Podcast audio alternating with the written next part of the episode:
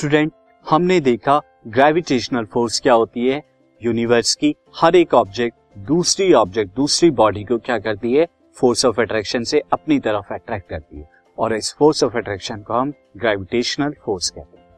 अब हम gravitational force पर based universal law of gravitation study करेंगे। See universal law of gravitation क्या होता है? So universal law of gravitation student क्या होता है?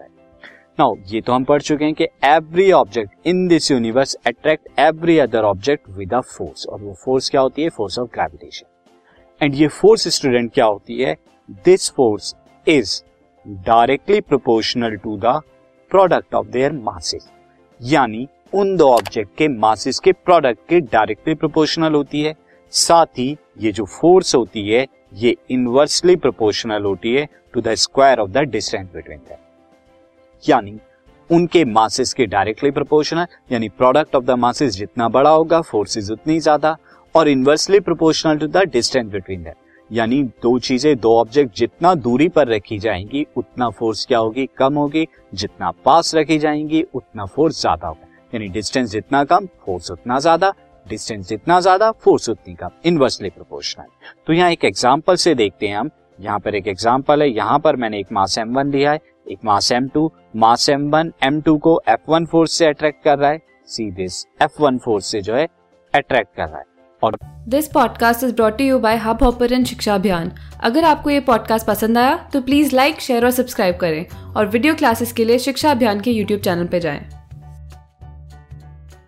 दूसरा वाला जो है वो एफ़ टू फोर्स से अट्रैक्ट करता है और इन दोनों के बीच में अगर हम माने डिस्टेंस कितना है? आर मीटर नाउ स्टूडेंट तो यहाँ पर हमने देखा this see force of attraction जो है फोर्स ऑफ़ अट्रैक्शन क्या है? Directly proportional to the product of their masses and inversely proportional to the square of distance between their तो ये हमने यहाँ पर देखा और इन्हें मैं क्या कर देता हूँ? Equation one and equation two अब जब आप इक्वेशन वन एंड टू को कंबाइन करेंगे तो आपको क्या मिलेगा? Force is proportional to the M one M two upon में आर स्क्वायर आर स्क्वायर यहाँ से आया दोनों को।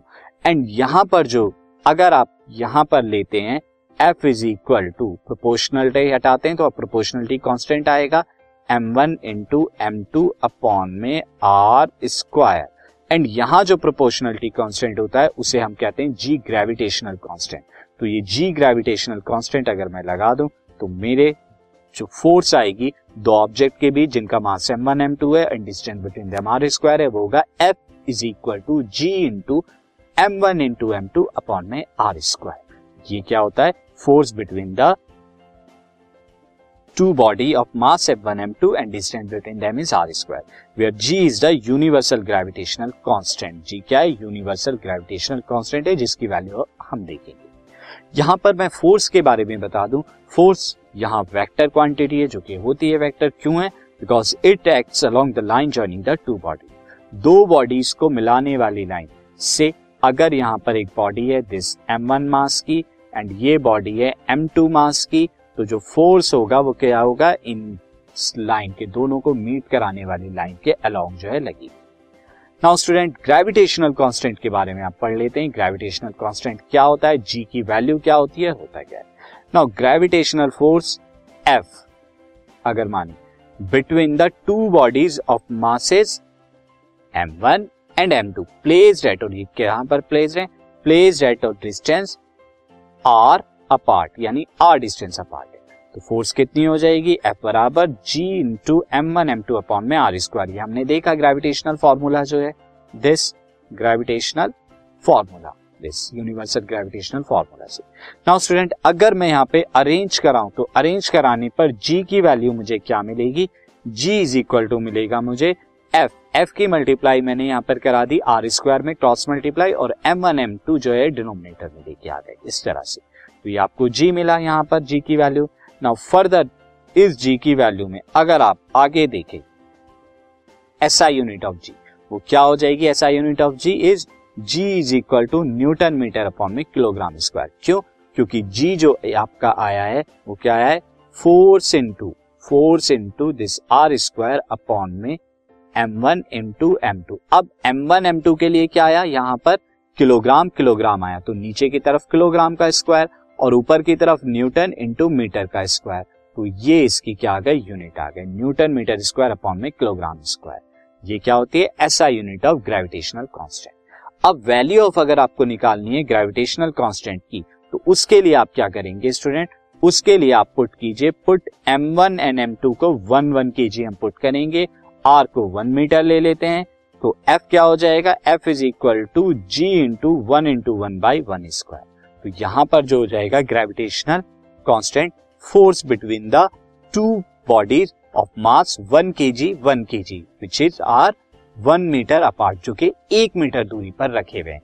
तो जिस तरह से अगर मैं यहाँ पर कहूँ ये वन के की body another one is also one K body और कितना दूरी पर रखे हुए हैं वो वन मीटर के डिस्टेंस पे रखे हैं। तो इनके बीच जो फोर्स लगेगी वो ग्रेविटेशनल कांस्टेंट की इक्वल लगेगी जो होगी क्या? सो so, देखते हैं यहाँ पे दिस सो ग्रेविटेशनल कांस्टेंट क्या होता है? Gravitational constant G is numerically equal to the force of gravitation between the two object of unit masses unit masses मतलब one K G one K G kept apart a unit distance यानी कि unit masses का मतलब one K जी का masses हो दोनों का, और यूनिट डिस्टेंस का मतलब वन मीटर हो.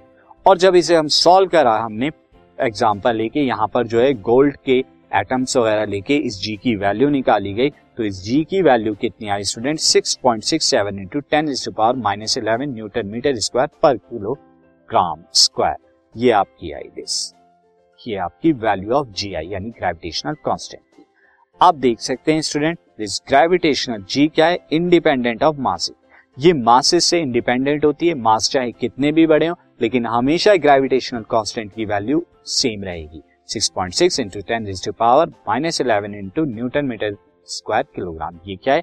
इसकी आई यूनिट है दिस ये आई यूनिट है जो मैं ग्रीन कलर से कर देता हूँ। So this is I unit now student अगर हम देखें तो ये distance between them and medium where the measuring force इनसे भी इंडिपेंडेंट यानी ग्रेविटेशनल कांस्टेंट की वैल्यू मासेस जिन दो मासेस के बीच में आप फोर्स निकालना चाहते हैं, उनसे भी इंडिपेंडेंट होती है। उनके बीच में कितना डिस्टेंस है, उससे भी इंडिपेंडेंट होती है। और उन दोनों के बीच में क्या आपका मीडियम है? वो एयर के अंदर है वाटर के अंदर है स्पेस के अंदर है, कोई भी मीडियम नहीं है। इन सब चीज़ों से ग्रेविटेशनल कांस्टेंट की वैल्यू इंडिपेंडेंट होती है। एंड फाइनली इसकी जो वैल्यू आती है this is the value for the gravitational constant तो ये था ग्रेविटेशनल कांस्टेंट की वैल्यू